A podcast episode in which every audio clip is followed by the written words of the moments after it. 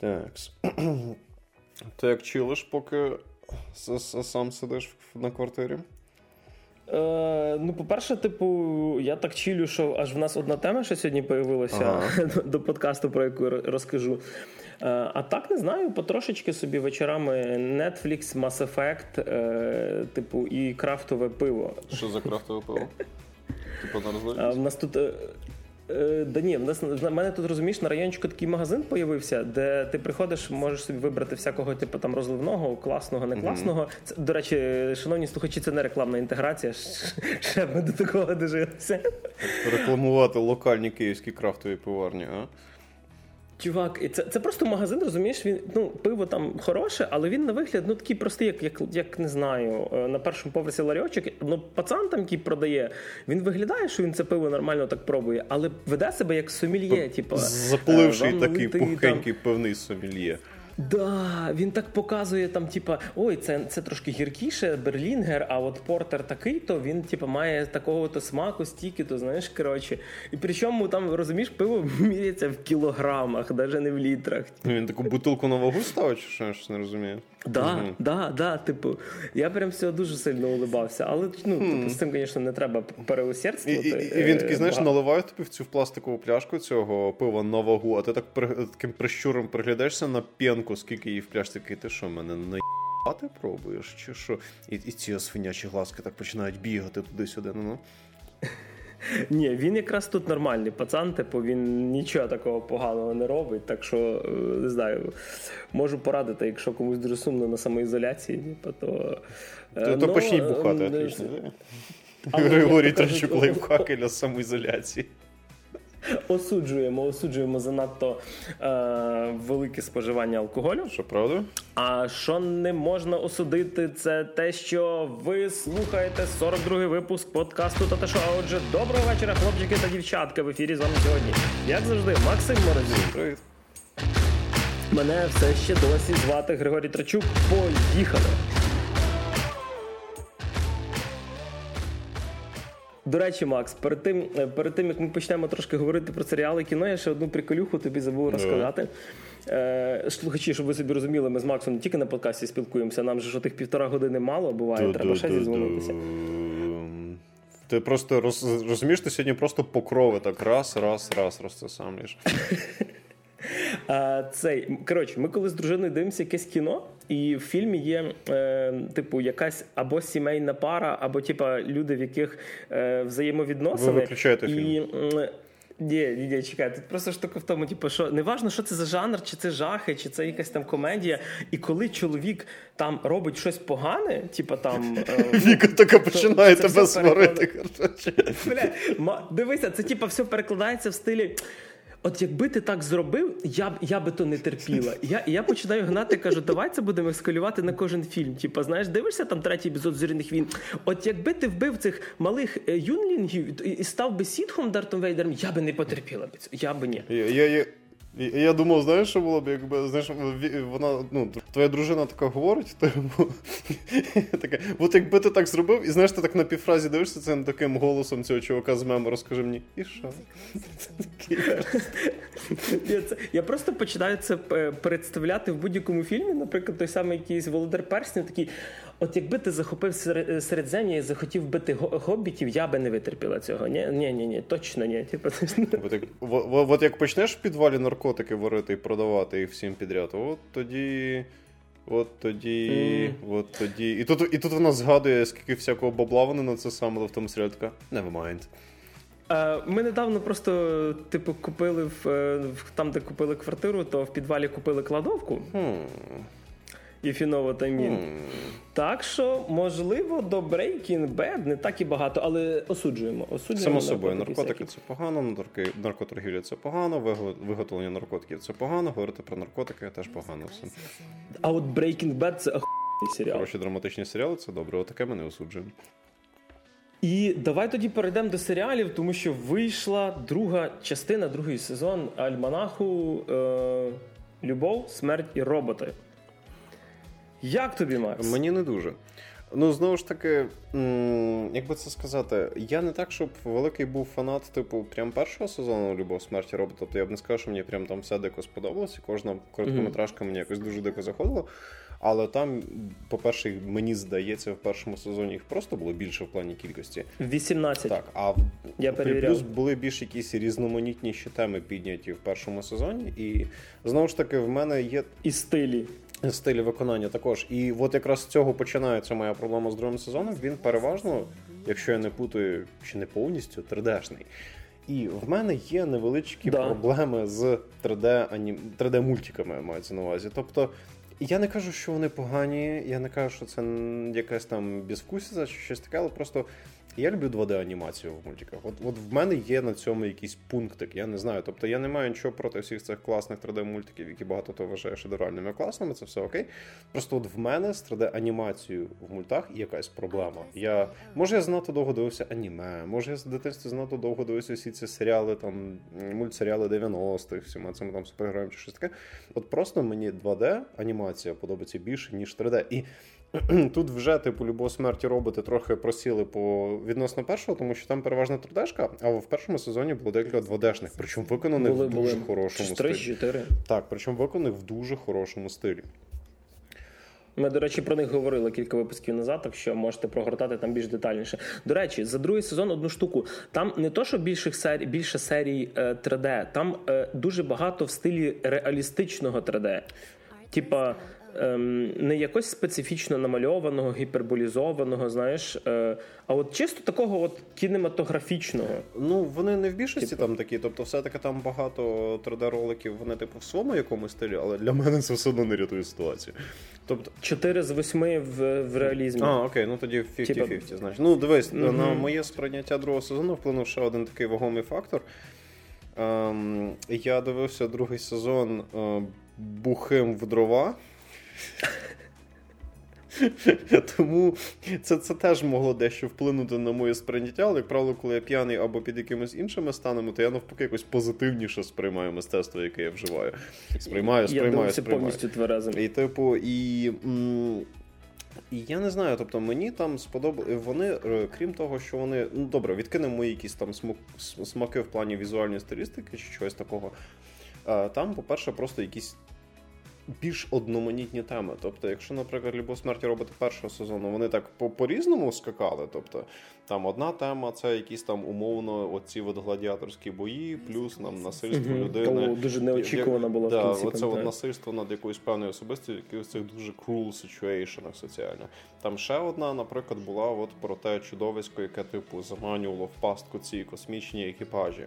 Що, до речі, нагадав... Да, це напевно улюблена моя. Це у нас дійсно хороше. Що мені, до речі, нагадало одну з короткометражок японського цього альманаху, який складався з трьох частин Memories. Я на жаль не пам'ятаю, і я навіть не старатимусь запам'ятати японських авторів цієї штуки, але колись десь на початку нульових чи в кінці 90-х виходив такий альманах з трьох анімешних короткометражок Memories. І я більш ніж певний, що любов смерті робот цю концепцію, типу Love, Death and Robots, вони цю концепцію швидше всього в них і взяли. Тому що це теж були три короткометражних фільми на три дуже різних теми, виконаних в трьох дуже різних стилях. Але всі були дводежні. Е, Фінчер казав, що е, він цю штуку підгледів в такому альманаху американських коміксів, як Heavy Metal. Uh-huh. Це теж така специфічна серія коміксів, де в кожному журналі є багато маленьких історій, відірваних одна від одної, намальовані в різних стилях. Е, але всі пов'язані, знаєш, з таким, типа концептом е, фантаст... жорсткою фантастикою. Іменно сама тема така глобально зроблена. І, До речі, по ньому навіть виходив якийсь міні-серіал. Там кілька було серій. Він не називався Heavy Metal, але типа всі історії були взяті звідти. Окей, значить, з моєї сторони просто фактика постраждала, тому що я чомусь дуже сильно здав саме Memories, е, коли дивився. Ні, там може він і то, тож не обов'язково має бути одне джерело. Ну, знаєш, плюс американська кіноіндустрія вона любить так, типу, пройшло якесь аніме, яке багатьом сподобалось. Про нього через пару років всі забули, і давай на тип з нього пару приємів. Привіт, Крістофер Нолан. Вот, типу, і. Там були різноманітні ще теми в першому сезоні. Мені, наприклад, о, моя, напевно, сама улюблена це та е, короткометражка Стімпанковський Китай з альтернативною історією, mm-hmm. де починалося з того, що чувак разом з своїм наставником, здається, це був ще його батько, полював на ось так, цих так. двох демонічних типу створінь, але потім виявилося, що все не так однозначно. А потім історія, що і в принципі доволі неочікуваний поворот мало в певний момент, якого ти не зовсім чекаєш в рамках того, що все почалося. Це мені теж дуже сподобалось. Тому що там е, я не буду спойлерити, спойлити. Я думаю, якщо хтось не дивився перший сезон, то можете от саме цю якось собі виудити і подивитись.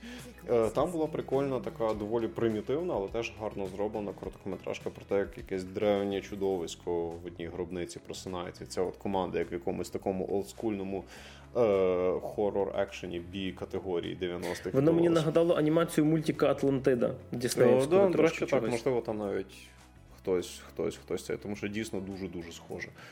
Тобто і тобто були в першому сезоні такі примітивні екшен історії, і були якісь штуки з ідеями.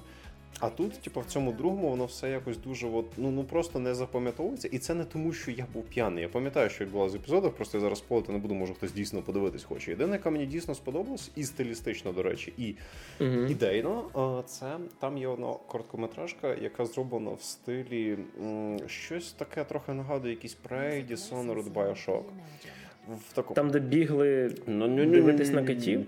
Е, типу.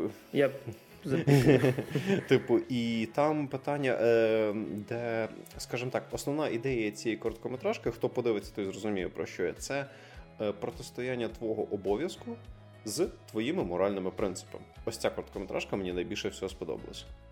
Там, де там, а, де це та, що нуарна там, де така? Так. О, да, це хороше. До речі, це мені дуже сказати, сподобалось. Це... От вона мені це... прям. Да. Це є це фактично єдина, яка мені запам'яталася. Угу, Є таке. І мені дуже сподобається ретрофутуризм. Угу. Типа літаючий автомобіль, але який виглядає як Б'юік там 40-х років. Ну, в такому ну, власне, стилі. тому я про Bioshock подумав. Е, Воно мені ще нагадало Блейдранера. Ну, там... Ем, такого більш, більше чистішого. Та напевно, Там візуальні стилістичні нотки схожі. Просто мені сподобається там дійсно і візуальний стиль класний, і мені ідея сподобалась, і персонаж прикольний, і воно виконано якось живо. Тобто, оця короткометражка мені прям дуже сподобалась. Тобто, До речі, моя е, якщо сподобалося, зайди в Вікіпедію, подивися, типу, ну знаєш, як є там список серій, mm. і часто пишуть на чому воно базовано. Е, тут дуже багато е, історій базовано на якихось творах. Типу готових. То можливо, якщо тобі сподобався якийсь конкретний сюжет, ти зможеш Відкрити про нього більше прочитати. Прикольно. Да. Мені, Крім цього, мені ще сподобалося про Санта Клауса. Mm-hmm. Не буду спойлерити. Типу, вона така вона, вона самі коротше. П'ятихвилинна. А решта просто серйозно. Мені якось настільки воно все вилетіло з голови. Особливо остання серія це найнепотрібніша серія. Я просто так сів і подивився. Ну раз я вже всі подивився, подивлюсь останню, знаєш. І от вона, типа, да, гарно намальована, але як на мене, ну може я тупий, але мені вона просто ні про що було. О, як як і дуже ну знову ж таки заради справедливості в в першому сезоні теж було декілька історій, просто ні про що. Так само, як оця, що ми згадали, що візуальний стиль схожий на Атлантиду. Це просто примітивна екшн серія. Mm-hmm. Була та ж сама серія в першому епізоді, там де ці типу фермери відбуваються від цих чудовиськ е, в майбутньому і так далі. Тобто, в першому сезоні також було декілька цих серій ні про що. Було пару серій з ідейної точки зору ні про що, але при цьому там прикольно подана історія, як, наприклад, е, ось ця от тварюка, яка в космосі заманювала. Тобто там немає якоїсь ідеї чи посили чогось такого, там дійсно прикольно поданий сам сюжет. Тобто тут тобі неочікуваний поворот, от тобі трошечки сумніві персонажа, що відбувається. Тобто такий прикольний сайфай трилер. Але, типу, співвідношення прикольних і неприкольних епізодів в першому сезоні було краще, ніж в другому. Тому що, от як ми, ми з тобою навіть двоє зійшлись на одній і тій самій серії. Да.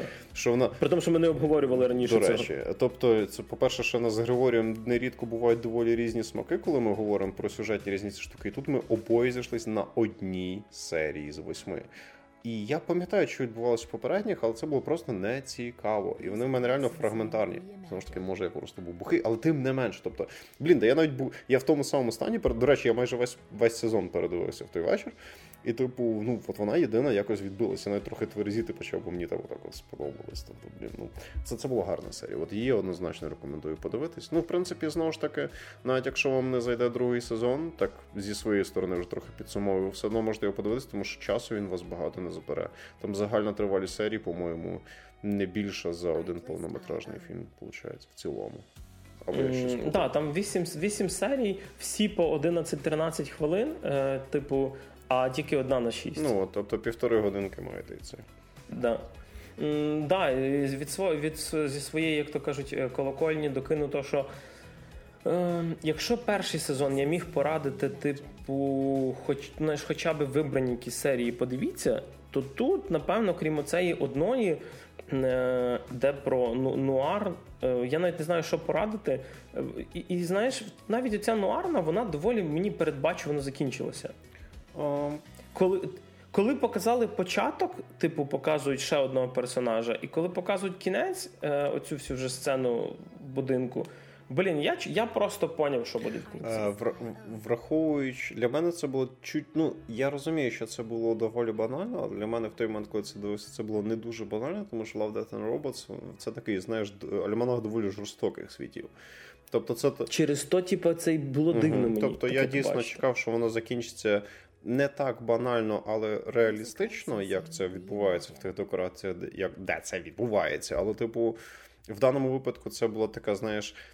Так, такий промінь світла в сірих хмарах від сонця йшов. І це було відносно несподівано в тому сетінгу, тому що так от чорнух, ну не чорнух, але так моторошно, моторошно, моторошно. Таке, а, ну окей, хай воно закінчиться отак. Так дуже а так дуже багато серій закінчується хеппі-ендом, знаєш, і от напевно це дуже гарно з, з твоїх слів опис цілого сезону. Красиво, але банально. Mm, так, так, тут згоден. Тобто, в цілому нічого особливого. Може, перший сезон був класний, і типу я прям багато фаборю, то другий сезон він трохи розчаровує.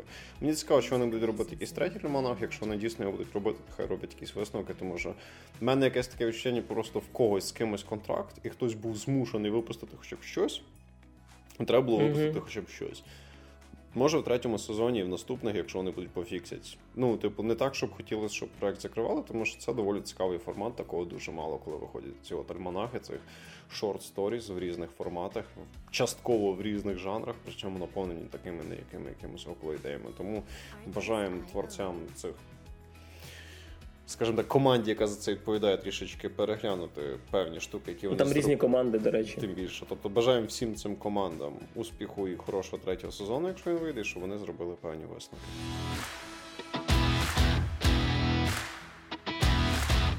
А від серіалів рухаємося до наших любих відеоігор. В нас їх сьогодні не дуже багато, хоча як з якої сторони подивитися. Ну, одна з ігор, одна з ігор, яку ми обговорюємо, є по суті кіндер-сюрпризом, тому в принципі да. тут питання кількості відносно. Е, вийшло нарешті е, переведення ремастер ем, колекція Mass Effect Legendary Edition. Е, це вся трилогія Mass Effect, тому що богопротивна Андромеда за неї навіть, походу, вже BioWare не хоче згадувати. Е, тобто вся трилогія вийшла під одною обкладинкою, скажімо так, е, в одній коробці там чи в одному цифровому пакеті. Е, перемальована місцями під сучасні консолі, під сучасні 4К дисплеї. І за ціною три ігри, за ціною однієї, типу, full прайс гри. Тобто це 65 доларів, якщо я не помиляюся, в районі 2000 гривень, якщо купляти це на диску. Ем, і так як Mass Effect, вся трилогія для мене це була така, напевно, що одна з найкращих ігор, взагалі, які я грав, до якої в мене там, напевно, такі теплі е, відчуття, як в деяких людей до Skyrim і взагалі там Elder Scrolls, то, звісно, хто ким би я би був, якщо б я б не пішов, не взяв би собі диск і не почав би грати. Е, на даний момент я вже дійшов до третьої частини, я їх так планомірно почав. Марафониш так нормально. Марафонів потрохи, да. Е, пройшов першу, пройшов другу, вибив платину. Вчиться в Григорія продуктивності. Він пройшов Village, пройшов так. два Mass Effect, я з одним Village що досі барахкаюсь. Про нього ми ще потім детальніше поговоримо, звісно. Да, і почав третю. Е, Що хочеться сказати? Е, Звісно, напевно, платити за гру, які вже ген-ген скільки років, full прайс це трохи такое собі. Через то я не розумію, чому Electronic Arts не продає їх окремо. Тобто, чому не можна купити, знаєш, типу, як окремо ремастер першого, окремо другого, окремо третього. Тому що, наприклад, ті ж самі ачівки, трофеї в тебе розбиті на PlayStation окремо по, по, по іграх. Воно сприймається як три окремих типу, гри під одним паком. І тобто, це, ну, грубо кажучи, для трофі-хантерів це три платини. Знаєш, знаючи EA, вони ще спокійно кожну з цих частин окремо по 50-60 бачей продавати. Може, це не найгірший варіант. Mm, да. Ну, але на рахунок самого ремастеру найбільше переробили першу частину, звісно. Бо вона найстаріша. Це ж якийсь там, воно найстаріше, це ж якийсь там сьомий, восьмий рік, якщо не шостий. Да, 2007, якщо не помиляюся. Ну, тому що друга і третя, я недавно собі був просто на ноут скачав з Origin другу частину. Перед виходом хотів собі так попробувати. У мене тільки вроді друга там була. Третя була е, десь там в стімі. Ну, не хотів я вже зі лаунчером гратися. Ну, мені друга саме ну, зачетна. Тобто... Вона, знаєш, такий екшн детектив, знаєш, таке про це про це сам, да. І. Ем... Вони ще досі непогано виглядають, чесно тобі скажу. Е, що друга, що третя частина, якщо навіть дивитися на не на ремастер, вони реально досі круто виглядають. Е, через то, напевно, коли ви запустите ремастер другої і третьої частини, вони не будуть настільки кардинально відрізнятися. Е, дивіться, це зразу скажу, це не ремейк. І тут любителі, знаєш, там графона в іграх такі починають дивитися скріншоти з другої і третьої частини. Знаєш, них там очі просто кров'ю обливаються такі. Та він в графоні взагалі не розбирається і так далі. Е, тобто. Це не рівень, типа Resident Evil 2 ремейк, і навіть не рівень мафії. Це рівень, напевно, що Shadow of the Colossus, коли знаєш, просто зверху натягують красиві текстури і підтягують під сучасне розширення. Але от перша частина вона реально була набагато сильніше перемальована підтягнута геймплейно. Е, дуже сподобалося, що всюди уніфікували інтерфейс, тому що вперше інтерфейс був дуже архаїчний, навіть на консолях.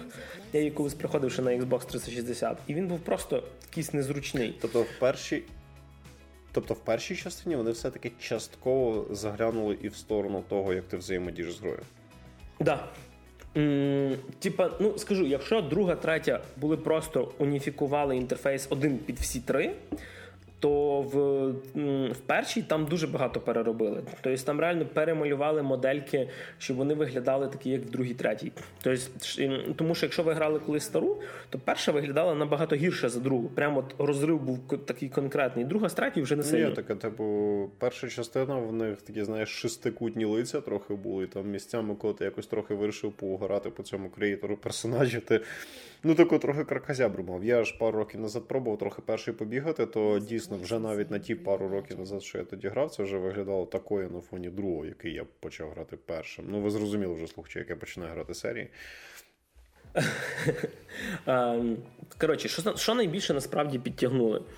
Е, підтягнули модельки, підтягнули освітлення, тому що раніше освітлення було просто статичне. Ну, типу, тобто, тут, знаєш, тобто, чисто як моделька, тут є фонарик, він світить і все. Немає ніякого динамічного освітлення. І е, поміняли повністю відчуття управління оцим е, марсоходом Мако. Тепер він не настільки відчувається гумовим, не відскакує як гімно від берега від кожної стінки. Ним ти відчуваєш трошки вагу. Своє надмірно. Місії на да, місії на ньому все одно дуже часто доволі скучнуваті. Але ем, найбільше, що пофіксили, це стрільбу. Mass Effect це все-таки РПГ. І стрільба, особливо в першій частині, була жахлива. То особливо, коли ти стріляєш з снайперської гвинтівки. Ем, Коли ти, особливо граючи не за клас солдат, типу брав снайперську гвинтівку на перших рівнях, е, в тебе в руках прицел гуляв так, ніби Шепард просто ввалив собі літру віскаря. Для хоробрості. І отак от. Да, І воно просто ходило по всьому екрану. Попасти снайперською гвинтівкою було неможливо. Що зробили тут? Е, Тепер ти можеш використовувати ну, типу, її нормально. І найголовніше, тепер класи не мають обмеження по зброї. Раніше таке було, що якщо ти, наприклад, біотік, то ти тільки пістолет не можеш юзати. Mm-hmm. Якщо ти технік, ти там е, дробовики і ще щось. І тільки солдат міг, наприклад, там всяку важку зброю. Але в нього було обмеження по тех здібностям і по біотиці. Ну, в нього їх не було mm-hmm. просто.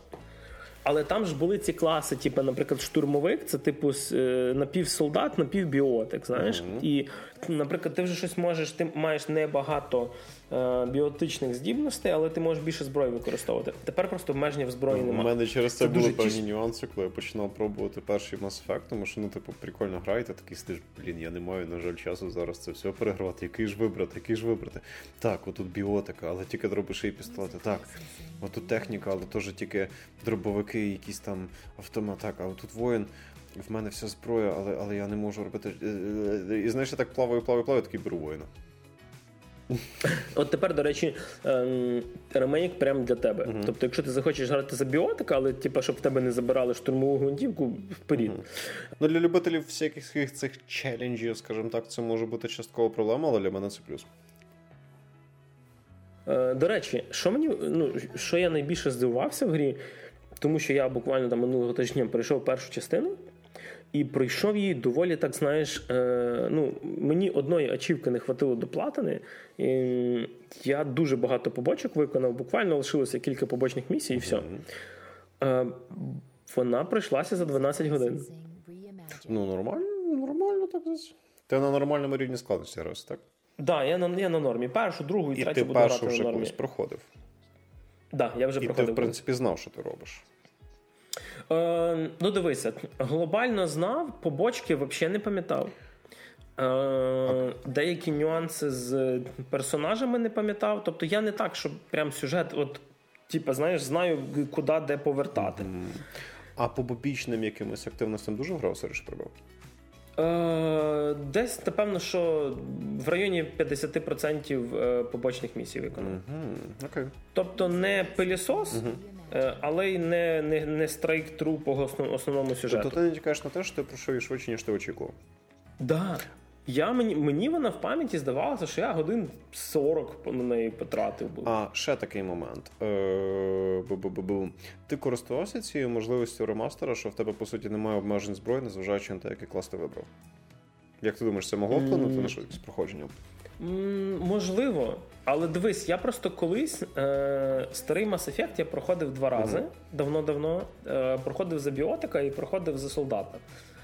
Е, ну, а я взяв штурмовика, і фактично я я б не сказав, що я сильно всією зброєю користувався. Наприклад, дробовики досі гівно.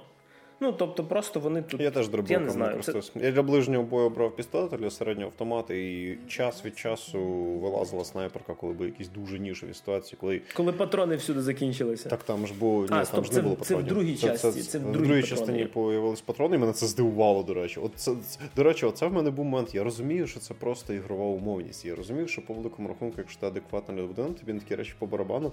Але мене від цього просто карьожити почали, тому що такий, чекайте, чекайте, чекайте. От мені перший Mass Effect розповів з тим, що він знаєш, нагадує якийсь такий стартрек чи щось таке. Тобто це майбутнє майбутнє, да. на суперкруті технології. Ми мандруємо між зірками завдяки всім цим ретрансляторам, всі ці штуці. І відповідно, у нас зброя також футуристичного характеру. Тобто, у нас. Немає обмежень в боєприпасі, тому що ми ж воюємо на галактичних відстанях. Якщо в тебе закінчились патрони в іншій сонячній системі, ну все. І відповідно люди створили цю зброю майбутнього, в якій кожен це типу, якийсь там генератор енергії чи плазми, чи що чому вони там шмаляють. Вона просто перегрівається. От і все. І це було дуже прикольно. Це було я зараз скажу, це було дуже immersive. Тому що, типу, ти дійсно відчуваєш, що ти от якимось технологіями майбутнього користуєш. А тут я граю другий Mass Effect початок, і в мене патрони. І воно ж таке, знаєш, Gears of War трохи таке стало в певній мірі. Я не кажу, що це прям. Да, це, так це ж двіжок Unreal 3, той самий, що в Gears А, ну от, І типу, і я такий, ну окей, сюжетно ти кльовіша, але, ну для мене, ніж перша, але геймплей, ну не знаю. Оцей аспект він не так вицесамлював. Тому снайперка в мене рідко вилазила, коли була якась там велика їбака, яку я не міг, знаєш, до якої я не міг підійти. Іноді в цих жниців ж вискакували, не, не в жниців, а в цих. Гетів вискакували ж ці паукоподібні чуваки, і до них було дуже напряжно підголо. Тоді вилазила снайперка, але це було таке нішова ситуація. До речі, ще одну штуку, яку я читаю трошки чіткодом, яку зробила. Е, ти в попередній частині не ремастер, коли ти їздив по планеті на цьому марсоході і вбивав противників. Е, досвід тобі не нараховувався. Тобто, якщо ти хотів на них прокачатися, ти мав вилізти з марсоходу, постріляти так. Тому що тоді стріляв твій персонаж, і йому нараховувався досвід. Е, Тепер е, нараховується досвід, коли ти з мако стріляєш по противнику. Слухай, а тобі часто, впевнений? коли 100%. Я просто коротше, я просто пачноути дивився, що від чим відрізняється типу, ремастер від оригіналу, okay. і цю штуку додали. Okay. З одної сторони, да, ну типу, ти ж все-таки вбиваєш противників, але коли ти їздиш на Мако, тобі дуже часто потрапляються, знаєш, такі, типу, прям от ходячі танки гетів, за яких дають там дофіга Просто відро тобі. І я закінчив Mass Effect перший. Е, там всього 60 левелів. Всього на всього 60 левелів. Е, я закінчив 57 чи 58. Нормально, нормально так. Покатався на своєму багі. От, Так що да. Е, да, До речі, от єдине відчуття, яке я зловив зразу. Е, я колись цю гру дуже сильно часто грав, дуже пам'ятаю всіх персонажів, пам'ятаю, знаєш, їх як от. Е, блін, я коли зайшов в першу частину, почали з'являтися там ця е, Талі Зора, Ліара Тісоні, Гарус. Типу, розумієш, в мене як зустріч з випускниками воно просто проходило. Типу, я їх всіх пам'ятаю, я пам'ятаю їхні історії далі. Ну, Воно якось, знаєш, дуже сильно б'є по ностальгії. От, напевно, мені навіть ремейк мафії так сильно не відіграв, як от Mass Effect. І так Макс сказав, реально це от такий хороший стартрек. Типу, от такою мала би бути гра по стартреку. Коли команда це в тебе реально персонажі, які тобі запам'ятовуються, з якими тобі цікаво грати, цікаво з ними поспілкуватися. Я зрозумів, що я після кожної місії просто заходжу до персонажів, там, де вони знаходяться в тебе на кораблі на Нормандії, і там поговорю з ними трошки ще щось. Трахнеш когось. Це прям. Ну да, там, до речі, є Love Story. В першій частині, якщо не помиляюся, в тебе там два чи три варіанти, якщо ти граєш за чоловіка. А, І 15 другій... варіантів, якщо граєш за чувіху, так просто капітан ще пішла в рознос. Це ще додатково експо з цього получаєш. До речі, перший Mass Effect це була одна з перших ігор, де були, е, була можливість лесбійських стосунків. Mm. В першій Шепарда геєм зробити не можна було. Але так як е, Азарі раса, вони, типу, не мають, е, типу, як статі. Вони моностатева ну, раса. Тобто, да, е, жіноча моностатева раса, то типу вона може з тобою шепардом, якщо ти граєш за жінку і за чоловіка. Ну, тобто тут нема про. Да, в другій вже трошки почали завозити і. Е, скажімо так, ну, бек-енду в, в, в, в тебе там був один такий мілашний чорношкірий напарник, з яким все можна було дуже гарно обставити. А, Джейкоб. Mm-hmm. Я не пам'ятаю, я не пам'ятаю, чи з ним mm-hmm. це можна в другій частині можна. робити. Я просто дивився відоси, де типу, ну, чуваки проходили. Тобто, типу, я то ні, типу, я я не це, я я не мотив з Джейкобом. Я просто, знаєш, відоси дивився, тобто мені було просто цікаво, чисто теоретично. Тобто, само собою, я не грав, типу, от іменно от в ці от такі. А з ким такі... мотив в першій частині? Ну, ну, перша була... частина закінчилась так, що я мутив зі своєю правою рукою, тому що там є варіант, де ти пропонуєш тройнічок, і тебе обидві подруги нахуй посилають. Так що так що мій Шепард, коротше, першу частину закінчив незайманим. Блін, до речі, настільки крута штука. Якщо ви пройшли, наприклад, першу частину, в грі є космічно багато вибору всякого. Тобто вибрати якісь місії, як її пройти. І е, є система Renegade. Це типу, ви можете дуже добрим.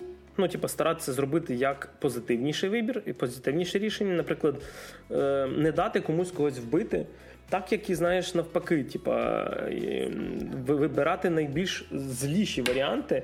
Це особливо відчутно в другій частині. Ти коли там проходиш як ренегат, за тобою просто знаєш випалена земля залишається. Ну і друга частина, вона ще й така, знаєш, там.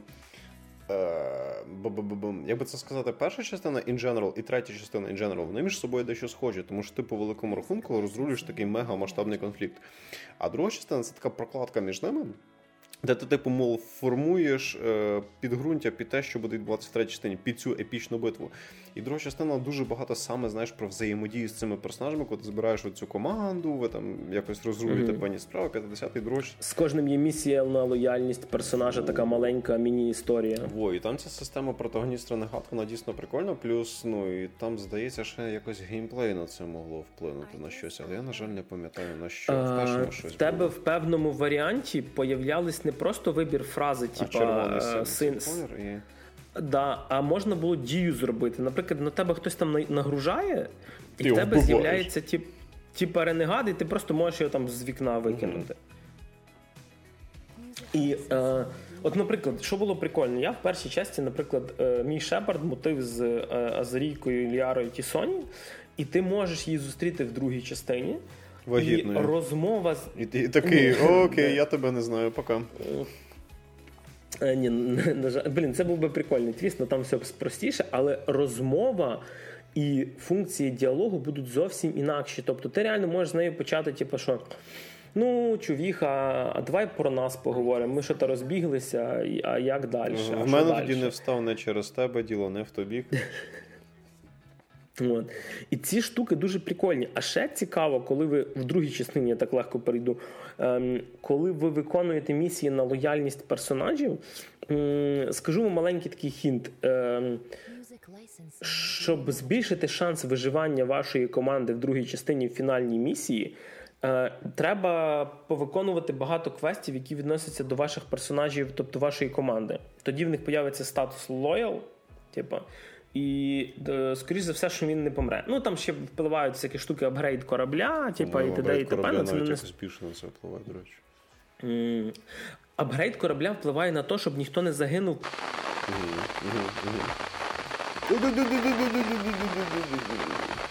Не буду казати, да, добре. Не буду спойлерити е, гру, які вже років 15. Почекай, оце якраз важливо. Серії вже дуже-дуже багато років. І виросло багато ребят, які її не грали тоді, коли вона була актуальною. Тому в мене виникає дуже важливе питання на рахунок твоїх вражень від Legendary Edition. Допустим, я 16-рі- 16-річний патрусик. І Я думаю, ти 16-річна дівчинка. 16-річна дівчинка, яка ідентифікує себе як Петрусик. Петрусик, Е, да. типу, я от зараз от хочу щось пограти. Є сенс людині, яка не грала Mass Effect тоді, попробувати пограти його зараз. Це доволі насправді хороше питання. Ти кажуть, а це детектив? Правильне питання. І тут такий Канєвський, ну це вже зовсім друга історія. Е, дивись, як би е, я не хотів її порадити всім, чисто графічно, якщо людина е, награлася всяких Horizon ів, е, Uncharted і т.д., графічно гра вас не здивує. Місцями ви будете бачити косяки геймплею, особливо в першій частині. Тобто, да, текстури підтягнули, але сам геймдизайн, ну, наприклад, на необов'язкових планетах всі лабораторії одинакові. Це одна і та сама моделька з одними і тими самими коридорами. Е, тобто, якщо ви захочете тут вражень е, візуальних, я не думаю, що вам. І ви не знаєте, що таке Mass Effect, е, то воно вам не зайде. З другої сторони, якщо ви якимось чином попробували Андромеду і виригали всі свої внутрішності, тому що ви її, в принципі, пограли, Можете подивитися, як виглядав нормальний Mass Effect, як його можна подивитися, грати. да. А от сюжетно це одна з кращих синглплеєрних ігор, і це одна, фактично, я навіть не можу пригадати якоїсь цілісної трилогії, де є три великі гри. Якщо подумати, то напевно, що щоб всі пройти всі три прямо от повністю. Ну, десь до 90 годин вам треба. Ну, перша нехай 15, друга десь, напевно, що годин 25, і третя вона найдовша буде. Типу, ну, нехай ще 25 годин. Ну, це, три- це, це, це ж три частини з цілісної історії, ти ніби три сезони Да. sci-fi серіала херачиш головним героєм. Саме й так. з діалогами, Саме з вибором. Типу, невеличкий такий напівспойлер, фінал у вас по великому рахунку in general буде той самий, але йти до цього фіналу ви ж і можете по-різному. Тобто ви можете відігрувати ніби різного персонажа цього серіалу. Дивіться, у вас, наприклад, ем, наприклад, якщо в першій частині у вас якісь персонажі померли або залишилися з вами в контрах, це буде від, е, і в другій, і в третій частині відбуватися. Тобто, наприклад, якщо в першій частині не буду казати, який персонаж помер, то в другій частині він в своїй типа, екосфері займе доволі високе положення. Або його взагалі не буде. Тобто ви його не побачите, з ним не буде діалогів, з ним не буде квестів і т.д. і т.п. І такого там багато. Е, наприклад, є момент, коли вам приходиться, е, ну це не спойлер, типу, ну просто прийдеться кимось пожертвувати, і ви робите цей вибір. І я, до речі, колись пам'ятаю, що коли грав перший раз на 360-му, я, я пів інтернету перечитав, я надіявся, що можна, знаєш, типу, якось їх обох спасти. Ну, на жаль, так не можна. Але, типа, ці персонажі появляться потім. І в другій, і в третій частині десь про них просто лист, десь ви їх зустрінете, ну, in person, як то кажуть. І от з такої точки зору, якщо ви хочете просто хорошого сюжетного сейфаю, а ще якщо ви любите Star Trek, це прям must have. Це дійсно треба пограти. Тільки е, зрозумійте, що це не ремейк на кшталт Resident Evil Remake 2, де просто переробили гру з нуля. Це все-таки натягнуті текстурки. Місцями да, будуть такі моменти, коли буде от, ну, типу, ну, архаїчний дизайн, скажімо так, що трохи є. Да, Наприклад, ем, вони часто пробували пофіксити цю всю штуку з світлом. І, наприклад, в першій частині є планета Ферос. Ем, і я не знаю, що там зробили з світлом, ну це просто піздець. Тобто, це це вона темна планета. Я спеціально знайшов в інтернетах, типу, геймплей з 360 Xbox, і там було все нормально видно. Я ходив по тому феросі, просто я не знаю, блін. Коротше, навпомацьки вночі без світла в чорному. Повзають, повзають раком всі троє в твоїй команді, такі просто так, де, де, де, о, здається, дверка знайшов. Десь приблизно так і є. І, і блін, ну і типу, це, але це суто в першій частині. Друга і третя виглядає плюс-мінус одинаково. Типу, баги ловив час від часу, але нічого критичного. Тільки в другій частині в мене був прикол, коли персонаж помер в катсцені. Може, це твій сюжетний мув такий був, що він помер в касеті? Да ні, в тому штука, що персонаж мав типу, перестрибнути яму, ага. типу, ага. да? і приземнитися на другу ага. сторону. І він летить, і потім мені показують, що він пролітає повз текстури, знаєш, під текстури потрапляє оці всі серединки видно. І, і просто, типу, Шепард не пережив критичну місію, загрузіть.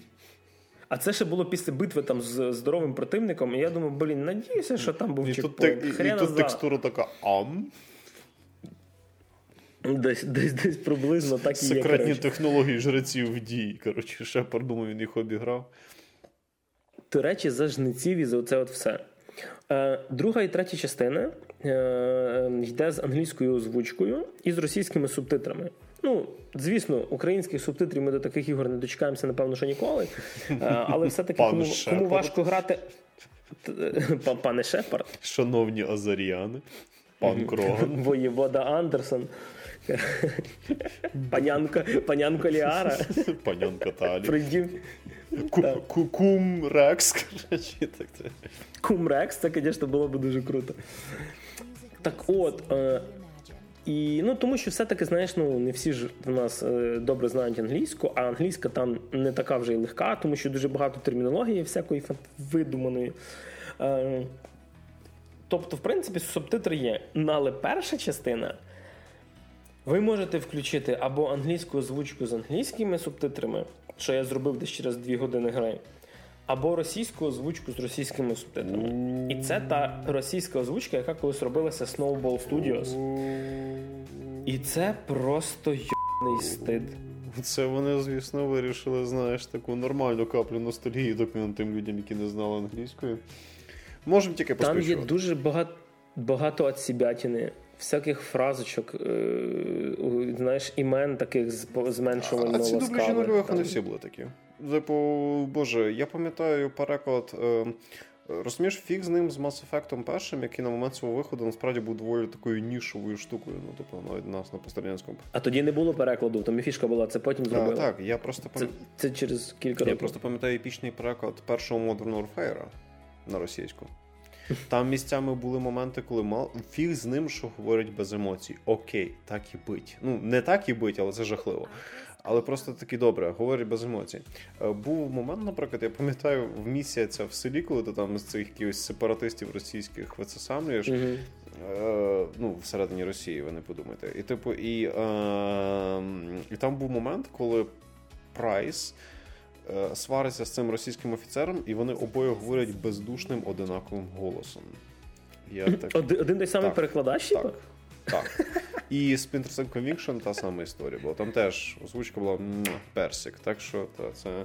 Я можу тільки поспічувати тим людям, які грають російську версію першого Mass Effect, якщо це хоча б в половину того ж там було. Тому що, і як Григорій сказав, що всі ці ліричні відступлення людей, які робили ці самопальні переклади, це теж було просто епічно. За Conviction, я пам'ятаю, там був один момент, коли в самого Сема Фішера мінявся голос. Десь потім доозвучували якусь фразу. яку забули, Чоловічий голос персонажа жіночого не хочеш? Ні, такого не Там було було. таке діло, чувак. Е, ні, в Mass Effect насправді найбільша проблема в тому, що є дуже багато персонажів, в яких дуже міскаст. Е, особливо, коли ти чув голос Шепарда, який каже, типа. I'm on my way, I am the man. Такий, знаєш, в нього дуже ну, доволі грубий голос, Все типа, такий воєнний. Мама, я гей. Не-не-не. А тут російському. Джекі, а куди ми відправляємося? Я такий, «Оп, твою мать, боже. Гелію надихався чи що? Як можна було? Притом є персонажі, яких, наприклад, того самого Урднота Рекса, в нього доволі нормальний такий голос, ну, типу, грубий, який в нього є. І є персонажі, в яких дійсно хороші голоса. Але, типу, це ті персонажі, які так мало говорять. А якраз хто багато трендить, типу там Ліара чи цей, ну, піпець міскас. Просто по всіх. Шепард такий спектр спросил у спектра, какая твоя профессия? Або, Шепард, это элегантность. От такі бородаті меми. Я стараюся згадувати, щоб розбавити атмосферу. І знаєш, в чому фішка? Ти не можеш типу, зробити е, комбінацію. Тобто ти міняєш просто мову і все. Ти не можеш вибрати окремо. Це бичо, до речі. окремо. Це, до речі, дуже бичо, тому що я, наприклад, ну знову ж таки, я стараюсь максимально на англійській, тому що мені по роботі англійська потрібна, і я стараюсь просто, щоб краще освоїти, ну і просто щоб краще вивчити англійську чисто для себе. Я стараюсь оточувати себе максимально англомовним середовищем. Я навіть Англійцями. англійцями. Я навіть треную себе, типу, в тому плані, що я і без субтитрів пробую це все. Єдиний був один з небагатьох випадків, коли я прям здався, це коли дивився перший сезон True Detective англійською, тому що там цих реднеків є пару штук, і дуже багато О, їхніх. жесть. І дуже багато їхніх таких чисто внутрішніх оборотів слів і фраз, які ти не ну. Від того, ну, в Detective там була така історія, мені здається, що це колись розказував, тим не менш. Е, там просто бувають випадки, вони іноді такі фразочки і жарти говорять, що знання англійської тобі нічим не допоможе в розумінні контексту цієї фрази. Тому тут я здався і, типу, просто включив субтитри, тому що там був потрібен прям літературний переклад. Тобто в них там прям бували такі, знаєш, фразочки, фразочки чисто американські. Ну, видно, що це був на внутрішнього споживача продукт, а не міжнародний. Тому що коли я дивився якесь кінцо, яке типу таке блокбастерне загальне, то там я такого взагалі не зустрічав. Тому я так охуєв, коли дивився True Detective на англійській. І типу це бича. Тобто, ну, типу, окей, ти не знаєш англійською, але тобі не хочеться слухати озвучку низького рівня якості, тому що у нас на пострадянському просторі ну об'єктивно не найкращий рівень озвучки. Я не можу порівняти, тому що я грав або англійською, або російською. Я не знаю, як там поляки, французи, китайці інші перекладають, тому що мені по барабану. Хоча, в принципі, в польську я в якусь озвучку би щось по приколу пограв, але не суть. І, типу, окей, ти не хочеш чути погану озвучку, але ти можеш не повністю розуміти англійську на тому рівні, щоб повністю розуміти наратив.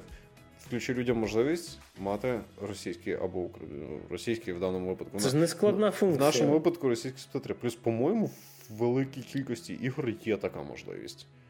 По крайній мірі, я, ну, на, я є. не знаю, як там на консолях, тому що з тих пір, як я почав грати на консолях, якраз почав себе оточувати англомовним цим, я якраз тоді почав вчити. Але коли я грався на ПК раніше роки, здається, я майже в кожній грі мав таку можливість включити собі пострадянські субтитрушки і при цьому англійську мову.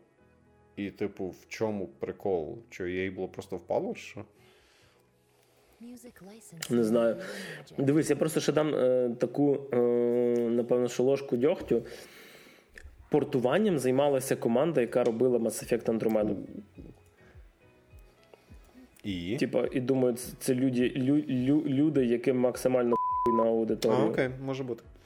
Ні, ну знову ж таки, залежно від того, яка частина Mass Effect Andromeda це робила. Тому що з технічної точки зору Mass Effect Andromeda, ну, крім лицевих анімацій, була ще, в принципі, не найгірша. Ну, Там проблема була. Ну, ладно, це, це я, я не хочу ще раз говорити про Mass Effect Andromeda, це можна буде якось окремо про це. Було, це було, це було дуже сумно. Ну, Підсумку, що хочу сказати. Е, Mass Effect Legendary Edition трилогія це дуже крута пригода, яку е, я дійсно хочу порадити, щоб хто всі пограли, пережили це все разом. Але беріть до уваги, що це доволі стара гра. з точки зору геймдизайну. Е, да. Це напевно, що от, якщо би ви грали ремейк мафії, е, то ви там теж бачите все-таки доволі древній геймплей, але хорошу історію. Тут щось похоже. В другій, в третій геймплей вже шутерний, схожий на Gears of War, який не міняється роками. Так що, якщо вам заходить по стрілушки від третього лиця в Gears of War, думаю, і вам там зайде. Але в першу чергу це історія. Якщо подобається Star Trek, якщо подобається космічна фантастика, Варіативність проходження в діалогу. варіативність проходження в діалогу Гейський і вся секс. оця штука. До речі, вам ніхто не мішає зробити там персонажа в першій частині гетеро, в другій він може поміняти свою, скажімо так. Свої смаки, направленість. скажімо так. Ви можете грати максимально невизначеним чуваком. Такий просто зі всіма одночасно, знаєш, зі всім екіпажем просто такий, знаєш, ти в певний момент ти просто, знаєш, шепар там і, і з одним напарником, і з тою напарницею, і з цією чувіхою, коротше, яка є медичним офіцером, і ще з цими, з, з цією Ліарою, коротше. І в певний момент, знаєш, вже настільки увлікається, що він тупить, кого він коли запрошує, то знаєш, декілька чуваків з екіпажу просто зразу приходять у спальню, він такий. Ну, розполагайтесь. Починається. На капітанський мост, будь ласка. Баржа готова вас прийняти. На жаль, так не можна. Все-таки На там жаль. ця вся штука запрограмована тільки на одного персонажа. Якщо ти будеш е, між двома там трьома бігати, на певному рівні в тебе просто ці ну, тобі персонажі почнуть казати, якому мужик, що ти Блін, чувак, якби Mass Effect робили в мусульманській країні, знаєш, ти просто такий багатожонець. Просто робиш свої команди собі гарем тут. А, ладно, це я вже, це я вже замріявся. Ну що, переходимо? Так що да, Mass Effect грати. Не дивіться, можливо, навіть на графіку, а от чисто хороша історія. Так що сказати мені вже про це, напевно, що більше нема що. А ми йдемо далі до нашої наступної теми.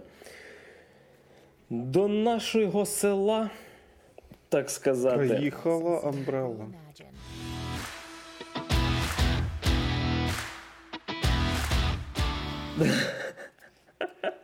Боже, і, блін, треба було якусь пісню про це прописати.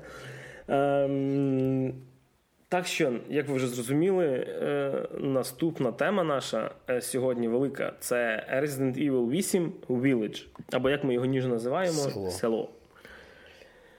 Ох, ем, на даний момент остання частина. Хоча я думаю, що це серія, яка буде вічно йти. Колись так було про, про Silent Hill теж, але от ні, бач, Konami не зробило так, як зробило Capcom. Ну, Konami є І за Capcom Capcom дуже... що ще більш-менш на плаву. Да, типу, і м, саме восьма частина, це, е, я думаю, ми якось так будемо трошки м, погрупуємо нашу розповідь. І т.д. Е, я почну хочу почати з того, що типу, це продовження, пряме продовження сьомої частини. Резиденти дуже рідко були прямим продовженням одне іншого, здебільшого це була дуже різна історія. І якщо е, глобально сказати, то так, історія тут вона м, фактично не, не починається з того самого дня, коли закінчилася сьома частина, але ви досі граєте за Ітана Вінтерса. І, ем, типу, для того, щоб е, грати восьму частину, навіть якщо ви не грали в сьомої, там є в меню такий, ніби якби е, в попередніх серіях така штука, яка розповість трошечки про те, що було в сьомій частині.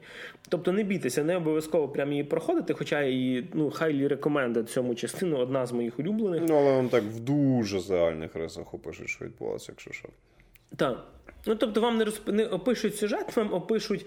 Ем...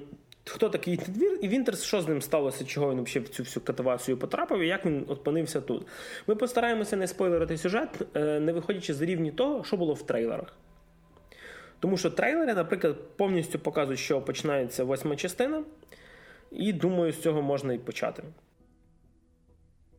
Ну що ж, восьма частина у нас починається з того, що Ітан Вінтерс і його дружинашка зробили собі сімейне гніздо в тихій європейській країні, весело проводять час, бавлять, мале- дочку. бавлять маленьку дочку, яка в них народилась. Тобто все потихеньку, помаленьку вліглось. Вони ні- ніби забувають жахи.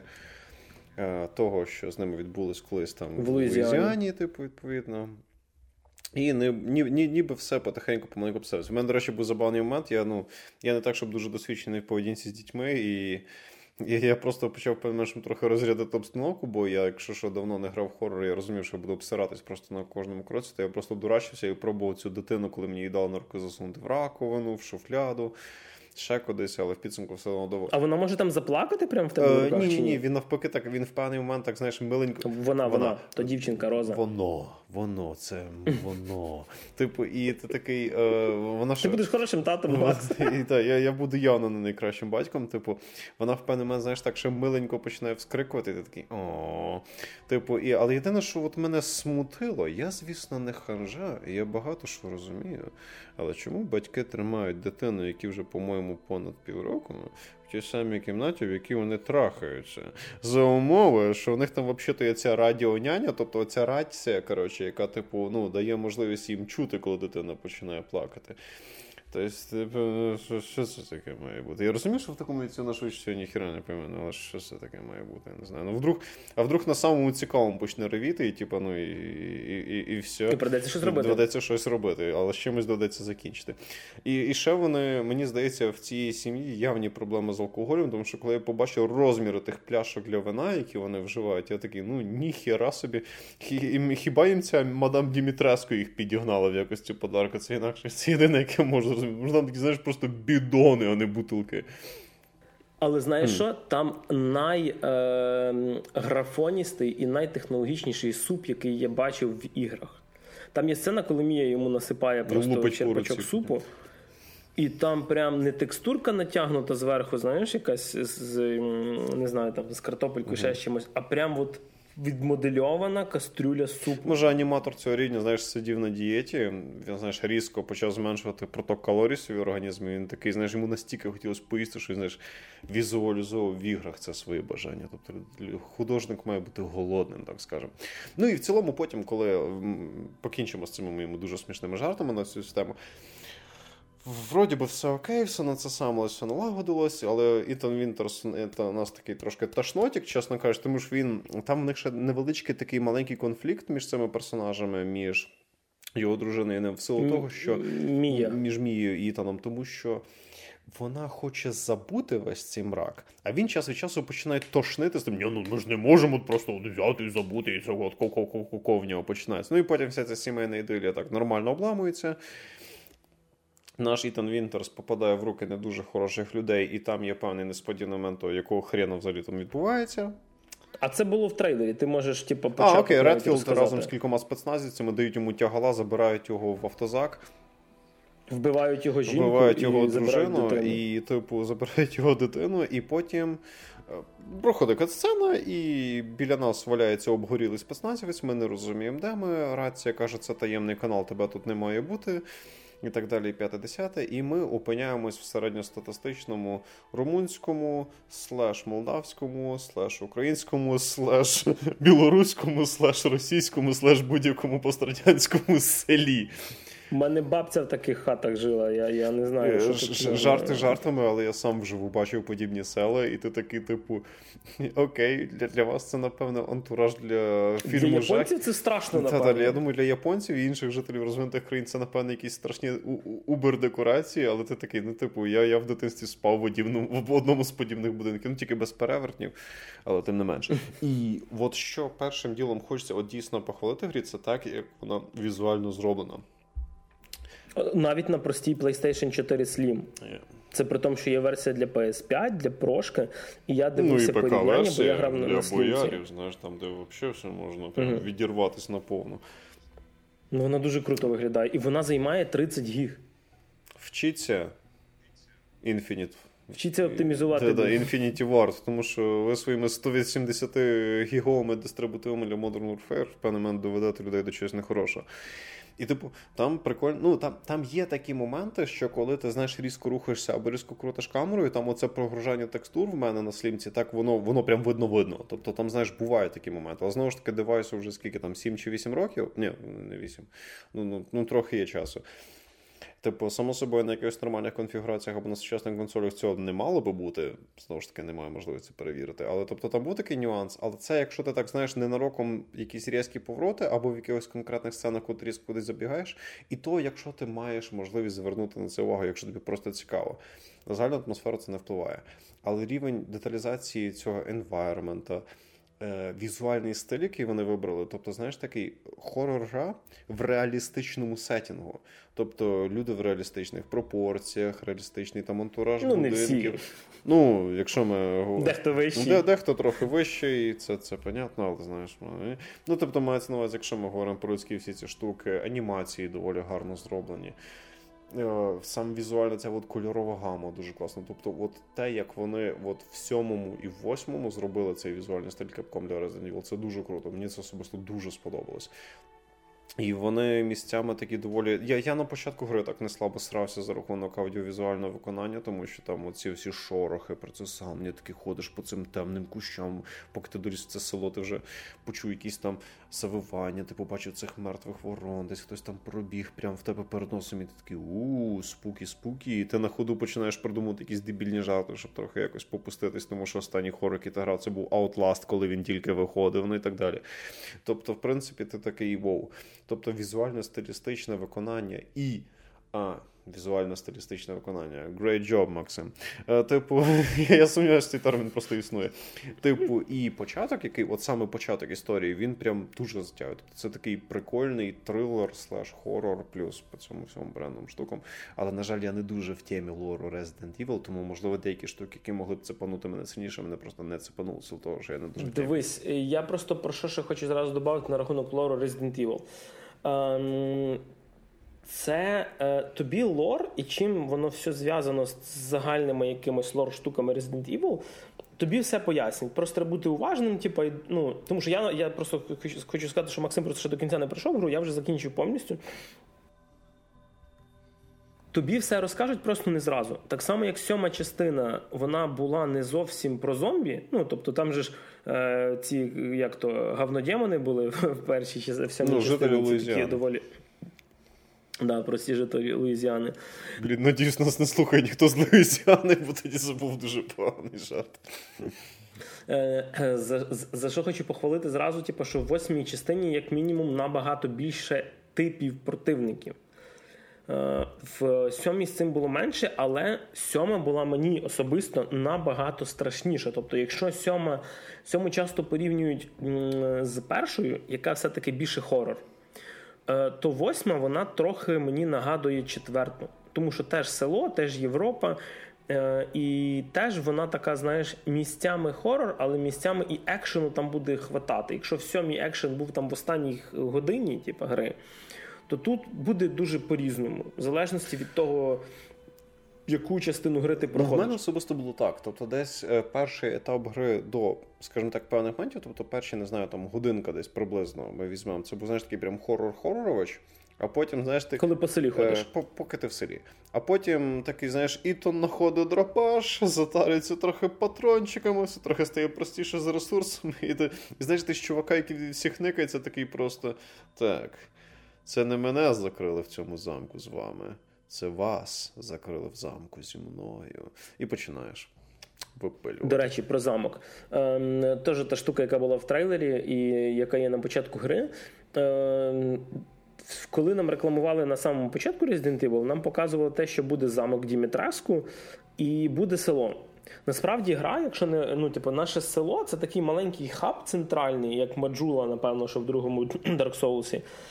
І сама гра ділиться на чотири великих частини. Є замок Дімітреску, е, тому що нам показують зразу чотирьох типа головних персонажів, ну, антагоністів, які поклоняються, як і все село, певній матері Міранді. Е, хто вона така і що, з чим її їсти, ви собі ну, самі вже зрозумієте, ми не будемо спойлерити. Але, типу, от у нас є чотири персонажі. Є мадам Дімітреску, котра живе в замку. Е, Типу, і це якраз нагадує щось таке, знаєш, класичні е, румунські оці замки Дракули, і от е, весь оцей вампірський колорит. І якраз геймплей в самому замку нагадує найбільше сьому частину. Тобто багато кімнат, які як Метроїдванія закриті з одної сторони ключом, тобі треба знайти певний ключ, тоді ця кімната стає доступна, і так ти потрошки розкачуєш собі оцей замок, відкриваючи його потрохи, потрохи, потрохи більше, більше, більше. От. Так що, думаю, можемо якраз е, поговорити про ці чотири біоми. Ти, до речі, до, до вже добрався? Е, соромно визнавати. В мене було дуже мало вільного часу. На жаль, тому що я дуже хотів попробувати Resident Evil. Я тільки закінчив замком Дімитреску. Ага. Тоді давай так зробимо. Е, замок кин, кинемо на десерт, mm-hmm. і я трошки розкажу про інші біоми. замок конфетка. Бо, от, до речі, ми його ми капком треба було зробити те, що зробимо зараз. Ми лишити замок на останній біом, четвертий, а він тут йде першим. Є ще три біоми, про них дуже коротко. Е, Є е, така пані, яка володіє ляльками, Бен'євенто, якось її звати, чи щось таке іспанське ім'я. І, е, типу, в неї замок дуже нагадує мені е, невишедшу гру Піті яку Кодзіма мав робити, яка мала бути як е, типа... Silent Hills. Да. І там такі, воно більше нагадує Silent Hill, там дуже багато головоломок. Е, десь навіть треба трошки подумати. Як на мене, головоломки стали простіше, ніж в сьомій частині. Е, при тому були такі головоломки, як колись Сашка розказував в медіумі, коли рішення в тій самій кімнаті знаходиться. Потім є Моро, це типу такий водяний. Е, Відповідно, левел з ним він вже такий, типу, ем, трошки екшонистий. Е, там плаваєш на лодочці, не буду багато спойлерити. І є Гейзенберг, це такий місцевий Ван Хельсінг. Щось він мені дуже нагадав. Він тупо Григорія Лепса мені нагадав насправді. персонаж грі, чесно кажучи. Ну, знову ж таки, я до нього не добрався, до його біоми. Але по тому моменту, коли була, скажімо так, певна катсцена з певними штуками. Блін, тупо мій улюблений перс в грі. Мені особливо сподобалось, коли відбувається спойлер, і потім ви тікаєте від спойлера, і в підсумку тікаєте від спойлера, і він такий Still alive. Impressive. Коротше, я такий блін. До речі, це було круто. Про озву... про озвучку ми ще поговоримо, тому що ми тут зробили так, що Макс грав на англійській, я грав російською, тому що здебільшого цікаво теж Григорій просто любить страждати за наші гріхи. Так от, до речі, насчет цього Гайзенберга. Е, він дійсно виглядає виглядає як е, Григорій Лепс. Чекав, коли він буде співати рюмка водки на столі. На цього, Я душить в Лондон. Але знаєш що? От якраз його левел мені найменше сподобався. Я не буду розказувати сильно чого. Там, як і в кожному резиденті, твориться всяка діч. До речі, я от про це хочу теж наголосити. Дуже багато людей говорять, що резиденти це завжди такі сурвайвал, страшилки, страшилки. Народ, в четвертій частині ми вбивали велику рибу, в п'ятій голими руками Кріс Редфілд розбивав каменюку трьохметрову. В п'ятій. В шостій там е, взагалі є е, мужик, якому, в якій в крові тече кров Вескера, і він там робить кунг-фу. Так що не треба казати, що це survival horror. Якраз напевно, що друга і сьома це найбільш були survival хоррори, але теж з великими їбаками в кінці. Ну я взагалі не в темі серії, тому я тут нічого не додам. Ну просто знаєш, типу, є народ, який недавно пограв другу частину, а особливо, якщо я не пройшов, то вони дуже часто порівнюють Resident Evil з таким прям Silent Hill, боже, боже, страшилка-страшилка. Mm-hmm. В Resident завжди було доволі багато екшену, насправді. А Silent Hill і Resident Evil прям, ну, старі Resident Evil, вони відрізняються. Тобто це прям різні різні. Да. А, окей. Це прям це кардинально різна штука. Silent Hill це, е, в принципі, це більше такий сурвайвал. Uh-huh. Є, Ти розумієш, в Silent Hill є, наприклад, частина Shattered Memories, де ти взагалі не маєш можливості атакувати. Uh-huh. Ну, тобто, прям survival, survival, survival такий. Тобто ти прям жертва-жертва. А в Resident Evil, я так розумію, ти час в час все-таки перетворюєшся в хижака.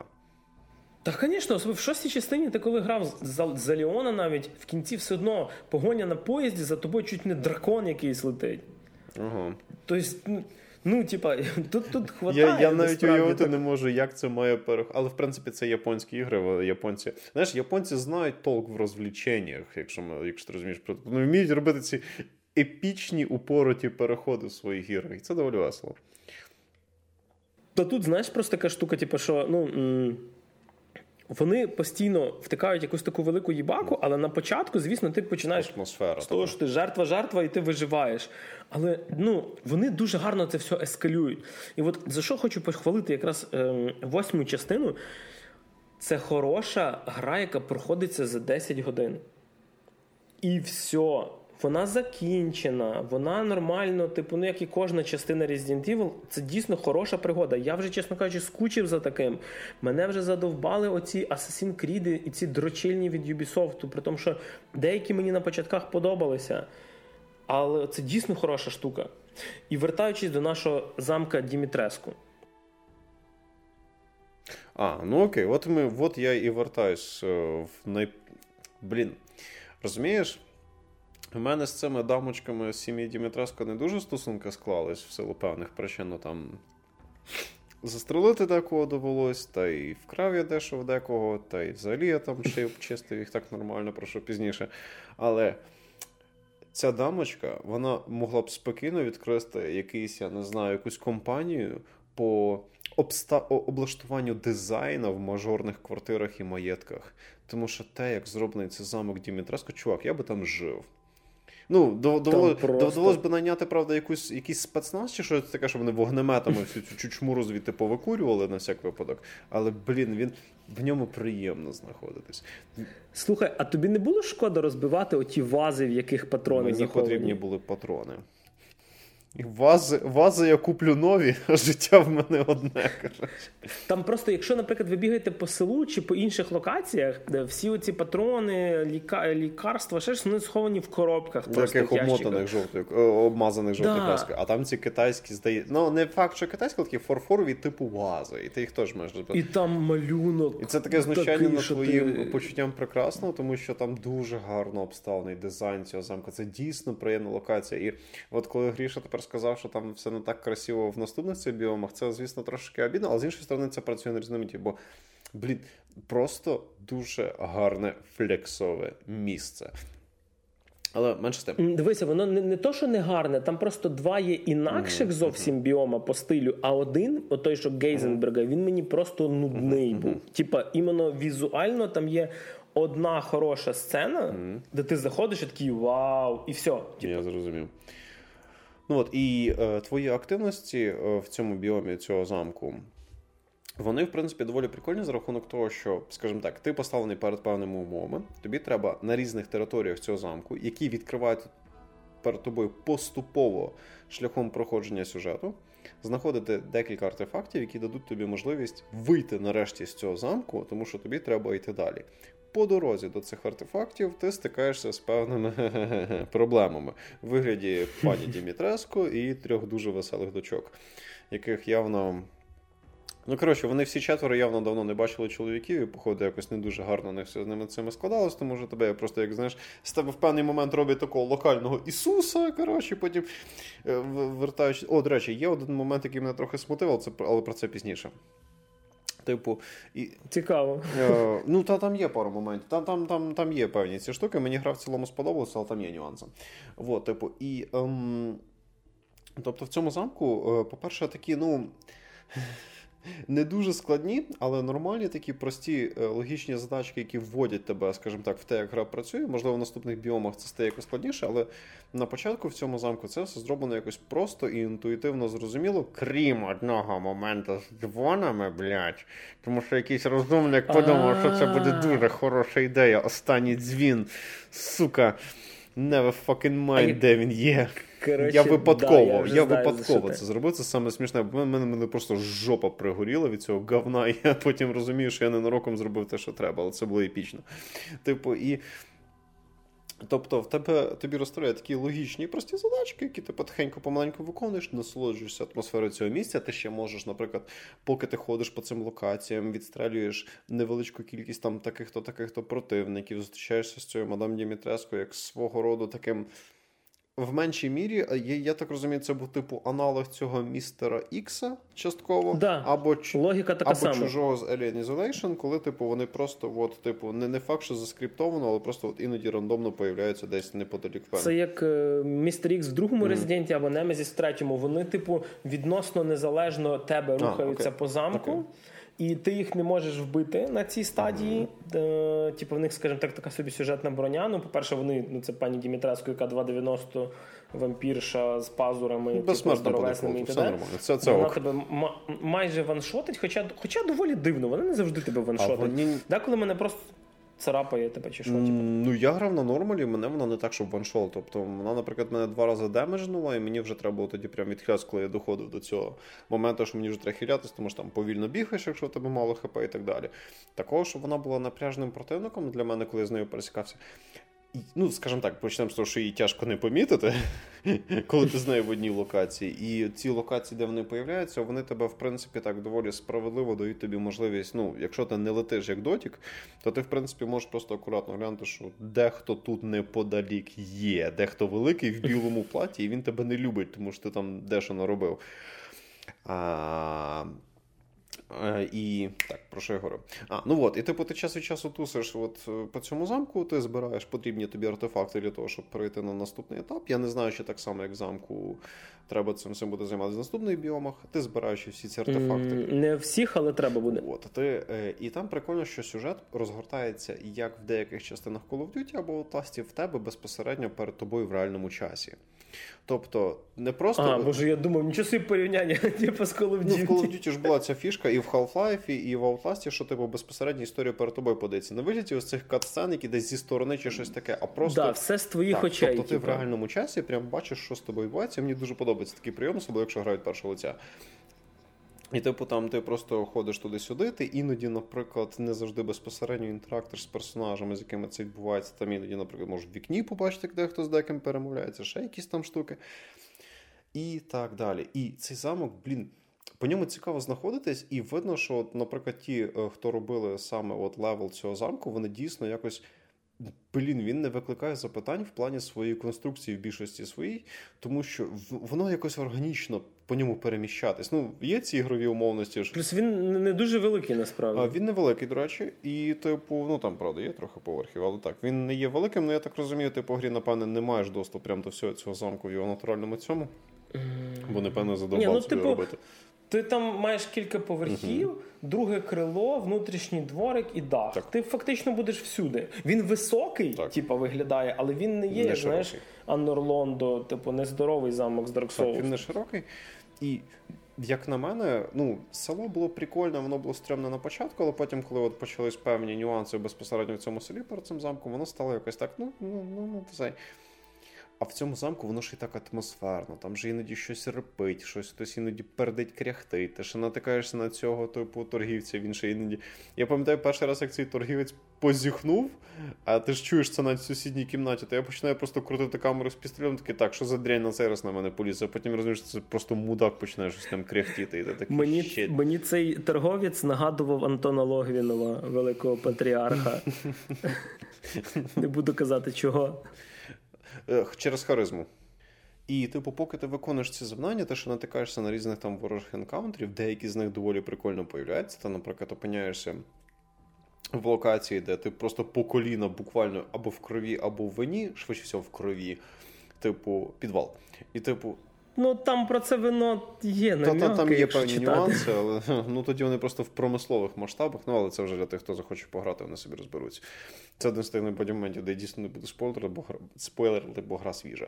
І там бувають ці противники, які знаєш, просто от з цієї кров'яри такі вилазять і починаєш з тобою товктися, і ти такий wow, that's nice, that's nice. Тобто вона в певний момент перестає бути прям страшною страшною, чисто для мене. Ну але знову ж таки, я ще не був у всіх типу локаціях, я ще всі прийомчики розробників не зацінив. Просто на початку да, просто да, десь на початку, от коли тебе тільки викрили ці чуваки, і ти опиняєшся в цьому селі, прям мені особисто було очково, капець, просто капець очково. Потім, коли в мене вже появився дробаш пістолет, я якось більш-менш придоручився до того, як справлятися з цими чуваками, мене якось більш-менш попустило, але це ж поки що. Тобто там бойова система не така вже й напряжна. І, типу, про неї, правда, теж. Як в сьомій частині. Двіжок сьомої, воно стріляється, все як там. Угу. Тільки зброї більше. І, до речі, якраз село, оцей хаб, ти в нього повертаєшся постійно, він реально потрібен для того, якщо тобі важко проходиться гра, починай експлорити село.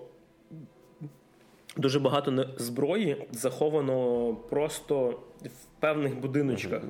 Які ти зможеш відкривати, коли ти переходиш якісь рівні. Я на одному моменті, коли знайшов ем, гранатомет, він є в кожній частині гри. Е, ну, це такий трампер одноручний, знаєш, типу однозарядний гранатомет. Е, я зрозумів, що це настільки не ну не обов'язковий будинок, що я би міг в принципі всю гру пройти, не отримавши взагалі цієї зброї. Тобто там є варіант, коли ти знаходиш, знаєш, там три різних дробовика, і вони там не сильно щоб аж відрізняються. Uh-huh. А от гранатомет це просто тому, що я почав спочатку знаходити це ж, до речі, інтересна така штука. Коли ти спочатку знаходиш набої, Типа, ти просто знайшов гран... ну, типа, заряди для гранатомета. Ти такий, хм, значить, в цій грі є гранатомет. Типа, треба знайти. Мені такі моменти дуже подобаються. Не пам'ятаю, в якій грі було, е, коли я спочатку знаходив е, стріли до лука, а потім знайшов лук. Життя. Типа такий. Да, вже ми тут ходимо на полювання, вже дійшли до того, типу, що на самоізоляції повністю шибанулися і ходимо з луком замість супермаркету. Так, ну, цікавіше просто. Типу, і коли. Ем...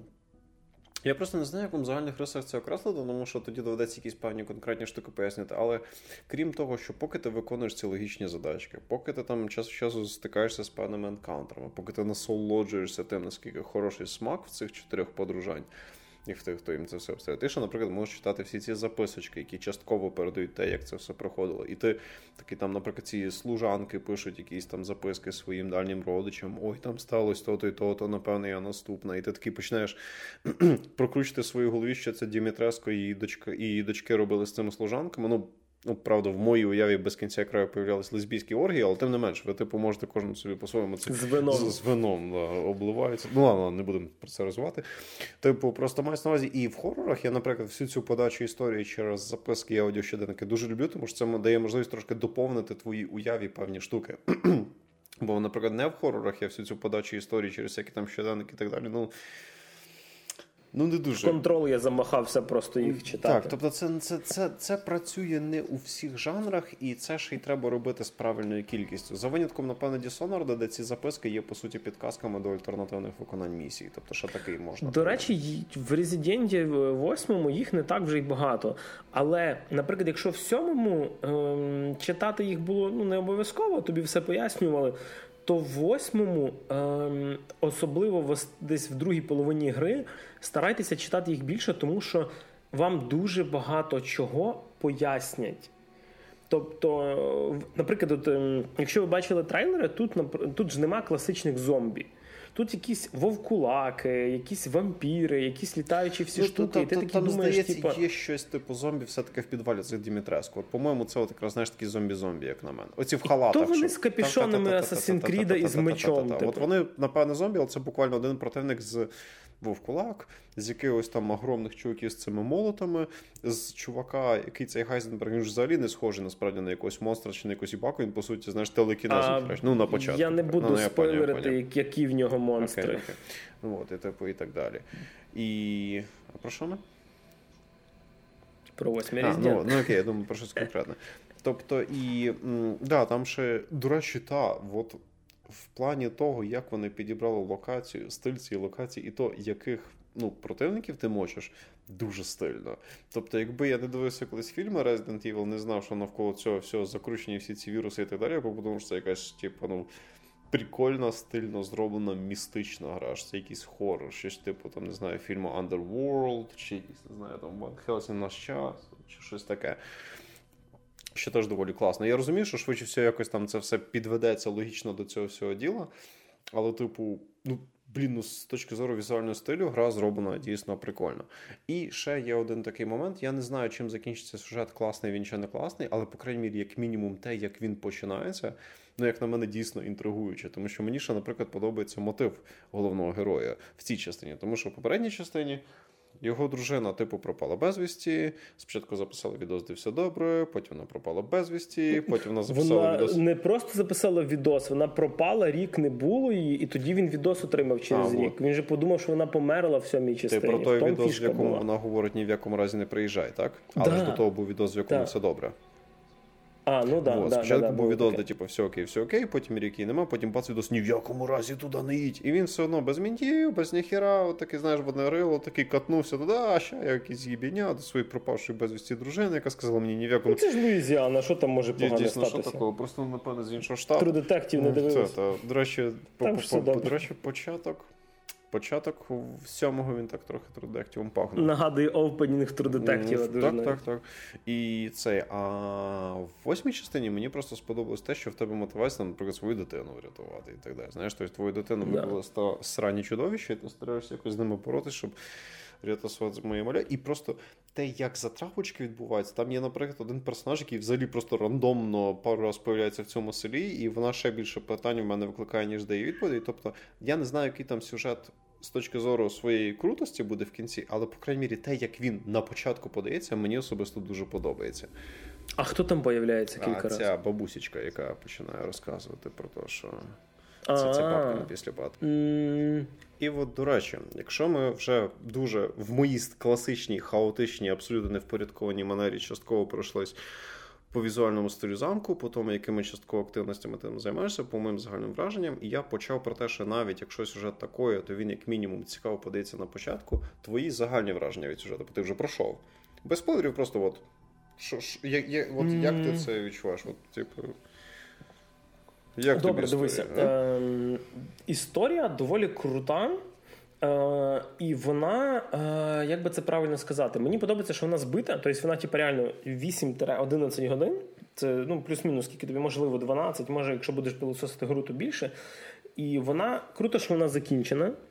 Е, це не настільки хорор, і я би сказав, би, що вони з одної сторони це плюс, тому що додає різноманіття. І з другої сторони, це трошки мінус, те, що чотири біоми граються дуже по-різному, і це як і різноманіття, так і бажання догодити різним типам користувачів.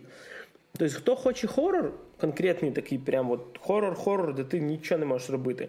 У вас є один біом. Хочеш екшену, є другий біом. Хочеш головоломок, є третій біом. Хочеш класичного Resident Evil цих таких, типу, другої частини, е, там, де за тобою хтось ходить, типу Містер Ікс, от тобі є замок Дімітреску. А, но в кінцевому результаті сюжет мені сподобався, хоча певні моменти в кінці викликають спорні якісь такі рішення. Там є кілька вот поворотів. Е, деякі з них прикольні, а деякі з них е, виглядали мені просто. Ну, типу, якби так не зробили, сильно нічого б не змінилося. Е, І це дуже дивно. Тому що особливо самий основний такий поворот в кінці в мене викликав більше питань, ніж відповідей. Типа, а дійсно треба було так робити? Чи можна було зробити попроще. Я розумію, що ви японці, і у вас мусять бути ну, типу, настільки хитро виїбані сюжети, не як всіх.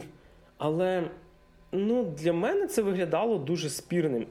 Коли дійдеш до кінця, ще думаю, ми з тобою про це поговоримо. Глядачі, які, можливо, вже гру пройшли, напишіть десь там в коментарях, буде цікаво почути вашу думку. А, Але от, типу, Мені, знаєш, гра в загальному дуже сподобалася, і сюжет дуже сподобався. Я прям, знаєш, я давно так не грав, щоб я от сів і я хотів, знаєш, там до четвертої ночі грати. Що далі? Що далі? А що далі буде? Типу, і за це реально капком дуже дякую. Але є спірні питання. Тобто, знаєш, я навіть не знаю, як до цього підійти. Тобто, це не є мінус, просто є необов'язкові рішення для мене. І вони для мене виглядають, вони дуже кардинальні. Типа, це прям капець кардинальні штуки. І я собі придумую завжди: а якби типу, зробили не так, або цього взагалі не було, чи змінилось би в мене відчуття до гри? Десь отак. Угу. Ну, тобто, в цілому, not bad. А, Типу, у мене там були певні. Ну, типу, мені не дуже сподобався стиль візуальний. Мені, в принципі, сподобалася ігрова механіка. Там, в принципі, прикольно бойова система за винятком кількох смішних моментів. Там, наприклад, поясню зараз, пояснюючи того, що мене трохи так смутило в плані сприйняття атмосфери того, що відбувалось. Тобто, в цілому, все дійсно прикольно. Тобто, і мені подобається, що кожен противник це противник. Мені сподобалось, що, типу, ти дійсно такий, окей, ти кожного противника сприймаєш як повноцінну загрозу, тому що більшість сучасних мейнстрімних екшн ігр це просто ти такий шинкуєш ребят пачками, шинкуєш, шинкуєш, шинкуєш. Губки для патронів. Це ж якщо губки до патронів, просто знаєш, ти таке в певній мірі таке просто божество. А тут такий survival action, в якому ти дійсно розумієш, тобі треба бути трохи обережним, бо там, не знаю, пару цих нормальних таких укусів, пару нормальних атак, і ти Загружаєшся до наступної друкарської машинки або до якогось автосейву, які не так, щоб дуже щедро розкидані гріш. Теж доволі прикольно. Тобто в тебе є мотив не вмирати. І ем, дійсно мені подобається той момент, що це не якась open world дрочильня. Гріша раніше на початку відмітив, що ти просто в певний момент займаєшся якимось промисловим випилюванням противників, якимось адським.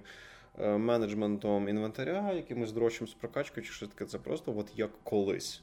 От реально як колись. Просто сінглова гра. Ну, не так, щоб лінійна, але з якимись там певними своїми механічними умовами. Ну, це як любий резидент, це Metroidvania, така трошки в, в зменшеному форматі. О, з точки зору, скажімо так, формули. І типу, да. при цьому вона дійсно така story-based, стільна, прикольна, по-своєму весела, якщо ви можете так це охарактеризувати гра. Єдиний нюанс, що там зі стилістичної і сюжетної точки зору було доволі смішно. Цього Інтона, замітьте, вашого Інтона Вінтерсона впродовж гри будуть. Ним будуть вибивати стіни, ним будуть вибивати двері, ним будуть пробивати підлогу, його будуть як Ісуса. Знаєш, так йому відруб... він... відрубають руку. Да, з нього впевнений, йому впевнено зроблять фінт Ісуса. коротше. І при цьому він, знаєш, там це це доволі смішно. Є такий момент, коли, знаєш, скажімо так, ти отримуєш певну травму, яка виглядає як проблема, але потім так робиш чик-чик, обливаєш цим бояришником локальним, і все стає нормально. Ага. І я такий. Окей. Цей святий святий бальзам Бітнера, це в сьомій частині теж було, знаєш. Коли йому від в ньому в сьомій частині ліву руку відрубали, і, типу, в цій праву, і і там, і там цей бальзам Бітнера поміг, типу, знаєш, він просто поливав, mm-hmm. руку mm-hmm. приклеював, і вона приростала. І ти такий думаєш. Ще? Як? Гра, типа, гра має бути про цю речовину, про те, як за неї всі воюють.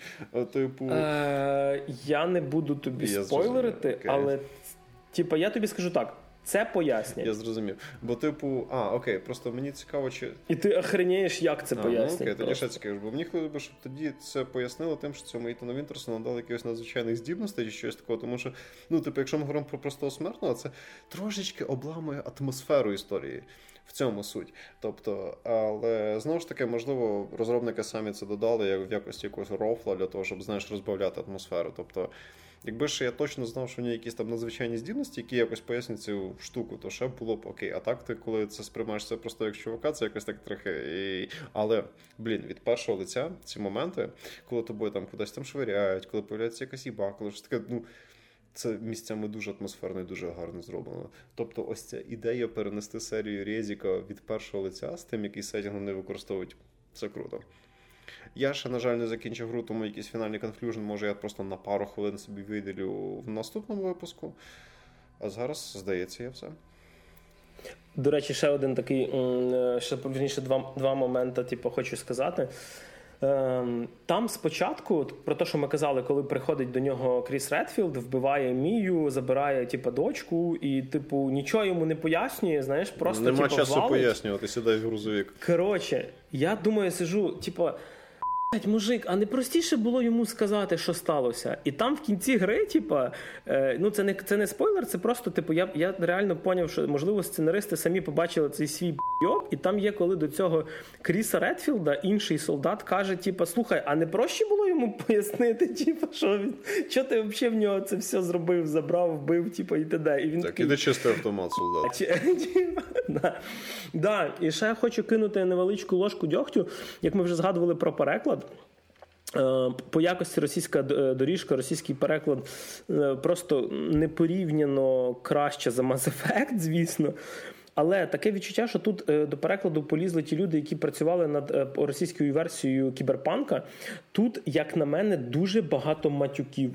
Типа, прям йопкаються через раз. І я навіть переключав мову. Бо не витримував цього потоку ненормативної лексики. Гріша сидить такий з бокалом вина в такому смокінгу, такий фі.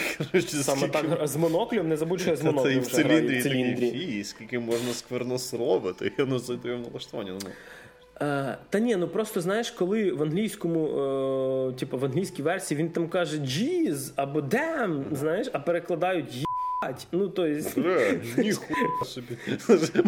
Знаєш, мадам Дімітреско така, ніхуя собі, ти коротше, така фінальному Да, І ще один момент. Е, там згадують, що в між сьомою і восьмою частиною, так як те, що сталося з Ітаном в сьомій частині, він зрозумів, що треба трошки тренуватися, і його, типа, Редфілд тренував, щоб він міг, знаєш, ну, з пістолетом доволі нормально себе відчувати. І я розумію, що хлопака набрався наглості, але як персонаж він дуже часто бикує. Він дуже часто бикує до персон... до, типу, до, до вже сильніших персонажів. Приходить цей Гейзенберг, типу, який з великим молотом керує металом якимось ще щось, і він до нього, типу, хуй тобі нарило. Не, не, не, не. Ну, Знаєш, типу... Чекай, вони його дочку вкрали, там в нього дружина недавно померла, і в принципі взагалі ситуація така. Так що то, що він психує, насправді можна зрозуміти. Е, дивись, я тобі скажу так: коли ти дійдеш до Хайзенберга mm-hmm. і ти почуєш, типу, їхній діалог. Mm-hmm ти, типу, зрозумієш, що йому не треба було бикувати. Типа, і якби він не бикував, це далі була б зовсім інша гра. Окей, прикольно. Останніх там дві години. В такому випадку. Але е, я думаю, можемо підвести вже підсумки під нашим селом. Ага. Ну що ж, підводячи підсумок, е, тоді так. Типу, вперше за довгий час я граю дійсно, от як колись така просто сюжетна сінглова. Одну секундочку мені відкриває двері. Are you winning, son? Uh, I'm writing something, give me a few minutes. Типу. Um, так, по нові. В підсумку. Вперше, як колись, за дуже-дуже довгі роки. Типу, ти граєшся просто сінглову, сюжетно спрямовану гру з чисто всіма цими такими олдскульними прийомчиками по тому, як подається геймдизайн, без от всіх цих, типу, open world ів, надмірної прокачки, ще якоїсь там фігні. Є певна прощено подана економіка, яка в певний момент не стає для тебе проблемою, тому що на початку воно відчувається трохи туго, а потім ти знаєш, просто знаєш, отак от долоню об долоню, так баблом чин-чин-чин-чин-чин робиш. Коротше, і в тебе взагалі немає ніяких так, проблем з цим. В четвертому. Ні, я просто не знаю, як було в четвертому. І відповідно е, прикольно з певними нюансами бойова система, бо я іноді не зовсім розумію логіку того, як вона себе веде. Тобто, та, там бувають такі смішні комічні моменти, коли ти не б'єшся, наприклад, умовно з вовкулаками. І вони, типу, тебе лупять-лупять, а потім ніби від тебе відскакують, і ти такий, типу. Е- і це. І в певний момент мене це якось е, дивувало, тому що знаєш, вони ніби, мов, наративно, вони вже тебе прям так гризуть, гризуть, і це стильно виглядає, а потім знаєш, вони якось так відсамлі, мов дають тобі шанс їх знову застрелити. І я розумію, що це зроблено, тому що тобі треба певну кількість боєприпасів в нього всадити, і тобі треба виробити певну тактику. Але просто знаєш, це місцями якось так трохи процесамлювало. І місцями е- на рахунок цього суб'єктивно мені в підсумку гра дуже сподобалось. Але з об'єктивної точки зору враховуйте певні нюанси.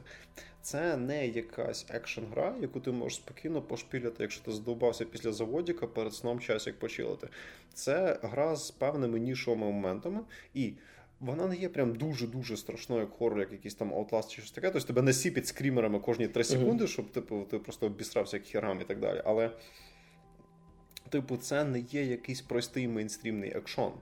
Тобто це не той ж самий Mass Effect чи щось таке, де це ти просто біг, або якийсь колоді, ти бігаєш і шмаляєш. Тому якщо ви любите хорори, або любите якісь такі ігри з більш розміреним ігровим процесом, тоді так. Але якщо ви любите саме просто такі екшен, екшен, екшен, то тут не впевнений. Все-таки темп гри доволі розмірений. А якщо ти не розумієш, що треба проекзамити сраний перстень і саме витягнути той їбучий камінь і його засунути декому в око, то ти ще будеш як дебіл півгодини ходити по тому поверху і не розуміти, що від тебе хочеш. У мене був просто певний завтик. Never mind. Та мені з цим простіше, бо я пройшов майже всі частини резиденту. Для мене такі головоломки просто очевидні очевидні. До речі, ще один такий нюанс. Якщо це буде ваша сама перша гра в серії Resident Evil, яку ви будете пробувати, ви можете просто не розуміти логіки певних ігрових умовностей. Це теж треба враховувати. Тобто, я з того, що я почув від я так розумію, що якщо ти прям плотно граєш резіки, то восьми якось те, що тобі треба. Взагалі без проблем проходиться. А якщо... Я б сказав, би навіть набагато легше проходиться, ніж попередні а, частини. По головоломках. А, окей. Вот, тобто, але якщо ви любите такі от стильні історії з певним таким подачою такого хорора, трилера цього, з уміреним екшоном, де кожен противник, це типу така оця штука з відсутністю якоїсь прокачок чи щось таке, просто з упрощеною економікою інвентарем, і вам хочеться. Трошечки полоскатати собі нерви і не відчувати себе якимось напівбовом в то попробуйте. Бо суб'єктивно мені Resident Evil Village дуже сподобалося. Замов, що об'єктивно там є певні нюанси, але ми вже так довго про це говоримо. Да, так що в підсумку скажу ще те, що е, вперше за кілька місяців це нова гра, яка не ремейк, не ремастер, не якесь доповнення до чогось, не open world дрочільня, а дійсно хороше синглове ем, творіння, хороша пригода, яку дійсно варто пограти. Навіть якщо вона буде для вас першою частиною, єдине, що треба буде знати, це хоча б подивитися оце відео про те, що було в сьомій частині. А так раджу максимально з останніх ігор, про які ми описували, саме з новинок, з нових IP. Я навіть не можу пригадати, що цього року було ще такого цікавого, щоб я сказав, біжіть, купляйте, от вже беріть на старті, прям не чекайте сейлів.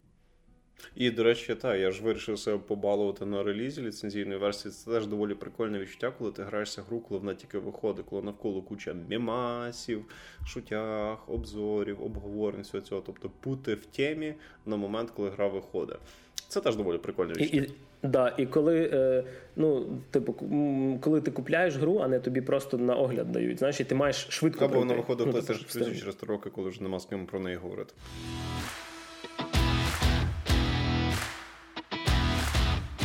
Такий в нас і видався 42-й випуск подкасту та те що багато про ігри, трошки про мультфільми.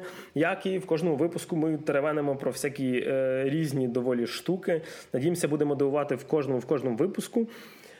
А в студії сьогодні про те, як злякатися в селі, розповідав вам Максим Морозюк. Всім гарного нехорорного вечора.